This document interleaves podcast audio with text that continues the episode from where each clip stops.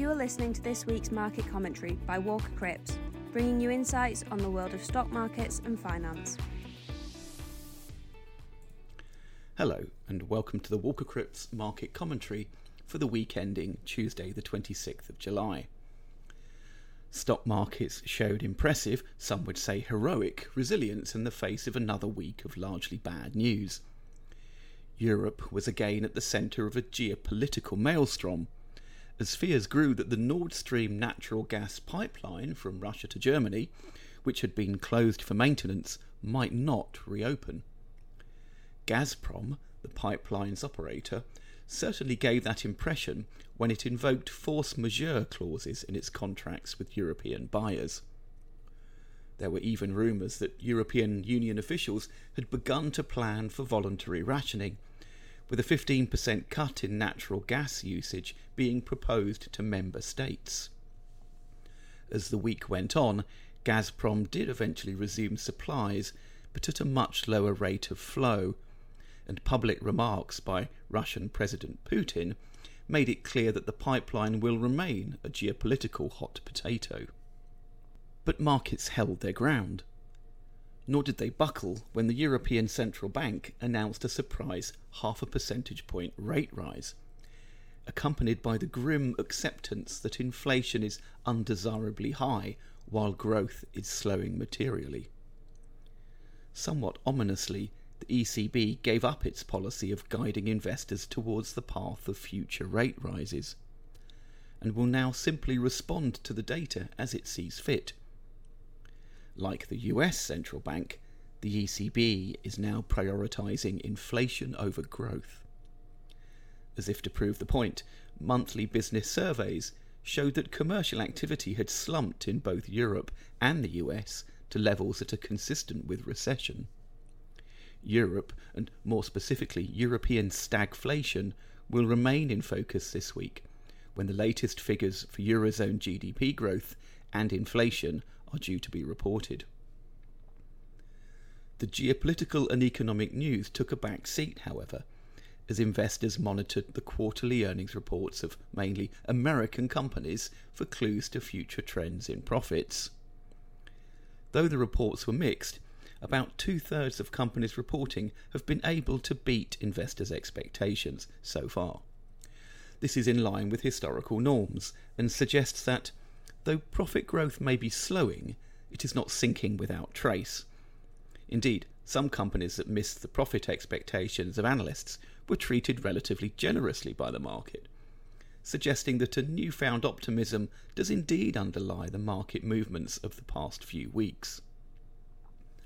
This sentiment may derive from the recent improvement in bond markets, which have reacted positively to higher rate rises perhaps regarding them as restoring the credibility of central bankers in the fight against inflation. Equities can benefit from the stabilisation of inflation expectations because it removes a source of risk to future growth. However, equities must also run the gauntlet of slower growth expectations between now and the eventual slowdown in the rate of inflation, which, for most countries, is expected to occur towards the end of the year. The path of markets from here may depend ultimately on the behaviour of consumers. Some are already struggling with inflation, as witnessed by Walmart's latest profit warning. Others can choose to eat into their savings in order to preserve current spending, but they cannot do this forever. The problem for investors is to assess how much of this pain is already evident and how much is yet to come. And that's the end of the market news section. Now we'll move on to the stock focus section. Shares in IBM had their worst day in nearly a year, falling 7% after the company revised its profit forecast downwards. However, results for the second calendar quarter beat expectations, and management stressed that demand remained solid. The culprit was the stronger US dollar and the need to close operations in Russia.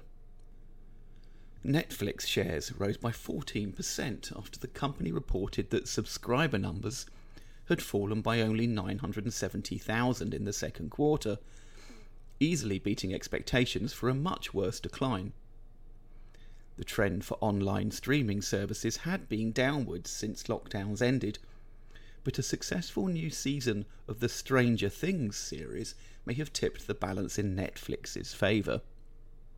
The American social media sector took a collective hit following a profit warning from Snap, the parent of the Snapchat messaging service.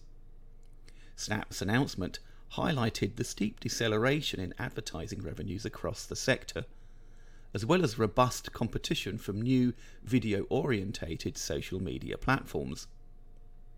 Snap's shares fell nearly 40% on the news, but the wreckage was widespread.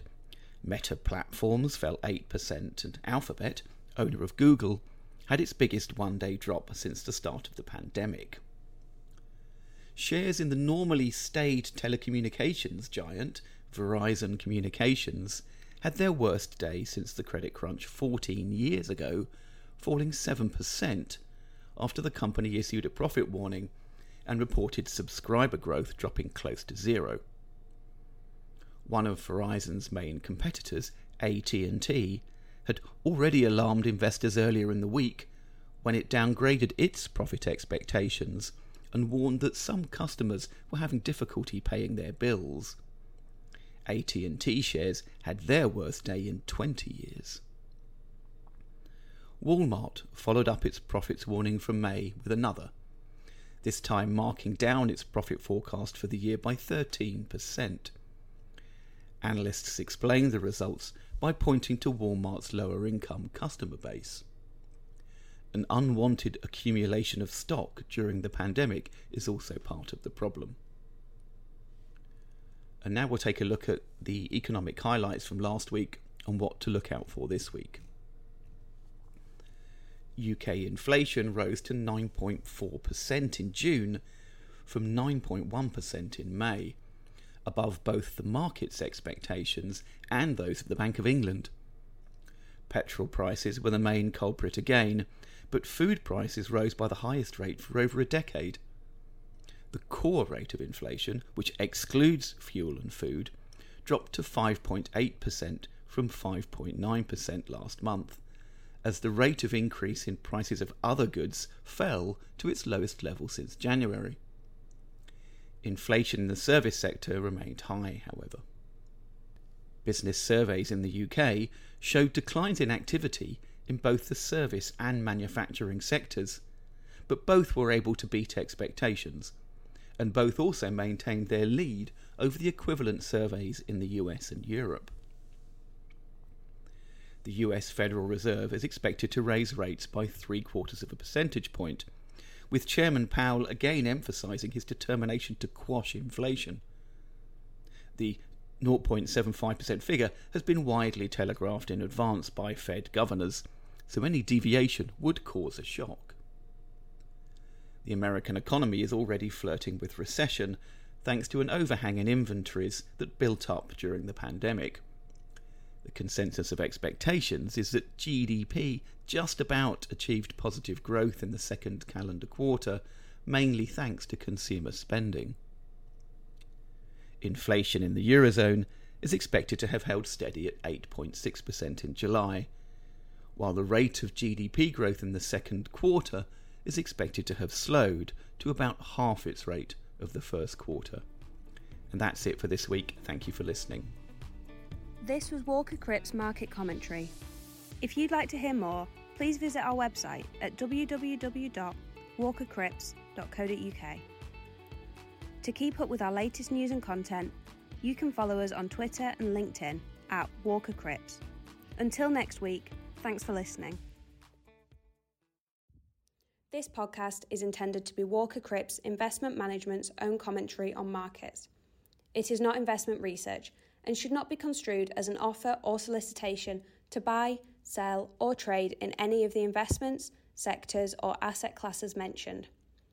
The value of any investment and the income arising from it is not guaranteed and can fall as well as rise, so that you may not get back the amount you originally invested. Past performance is not a reliable indicator of future results. Movements in exchange rates can have an adverse effect on the value price, or income of any non sterling denominated investment.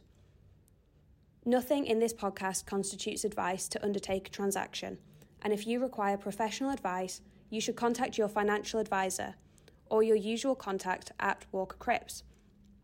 Walker Cripps Investment Management Limited is authorised and regulated by the Financial Conduct Authority and is a member of the London Stock Exchange.